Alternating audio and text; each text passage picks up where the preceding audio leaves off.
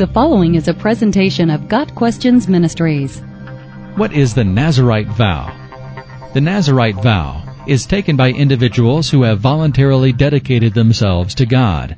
The vow is a decision, action, and desire on the part of people whose desire is to yield themselves to God completely.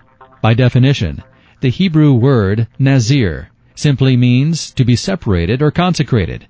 The Nazarite vow, which appears in Numbers 6 verses 1 through 21, has five features. It is voluntary, can be done by either men or women, has a specific time frame, has specific requirements and restrictions, and at its conclusion, a sacrifice is offered.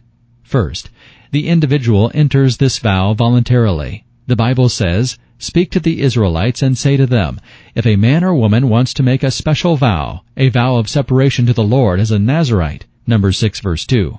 This shows that it is individuals who take the initiative to consecrate themselves to the Lord.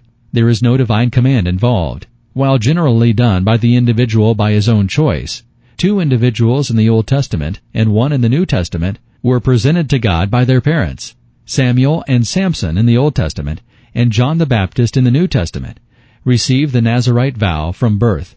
Second, both men and women could participate in this vow, as Numbers 6 verse 2 indicates, a man or woman.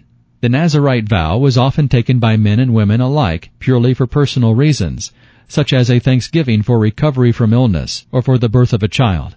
However, under the Mosaic law, the vow or oath of a single woman could be rescinded by her father, and that of a married woman by her husband. Numbers chapter 30. Third, the vow had a specific time frame a beginning and an end, as these two statements indicate. Throughout the period of his separation, he is consecrated to the Lord. Now this is the law for the Nazarite when the period of his separation is over. Numbers 6 verses 8 and 13. So the Nazarite vow usually had both a beginning and an end. Fourth, there were specific guidelines and restrictions involved with the Nazarite vow. Three guidelines are given to the Nazarite. Number 6 verses 3 through 7 tells us that he or she was to abstain from wine or any fermented drink. Nor was the Nazarite to drink grape juice or eat grapes or raisins, not even the seeds or skins. Next, the Nazarite was not to cut his hair for the length of the vow. Last, he was not to go near a dead body, because that would make him ceremonially unclean. Even if a member of his immediate family died, he was not to go near the corpse. Number 6 verses 13 through 20 shows the procedure to follow to complete the vow.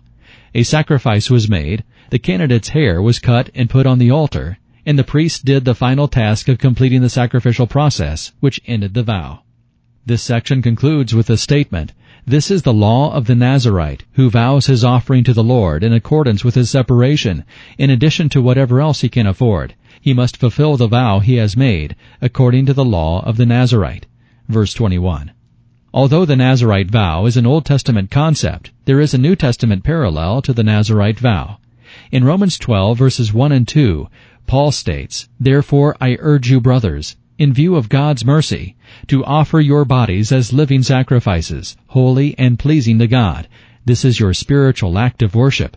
Do not conform any longer to the pattern of this world, but be transformed by the renewing of your mind then you will be able to test and approve what God's will is, His good, pleasing, and perfect will.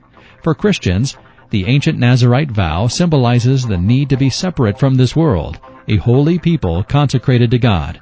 2 Timothy 1 verse 9. Got Questions Ministry seeks to glorify the Lord Jesus Christ by providing biblical answers to today's questions. Online at GotQuestions.org.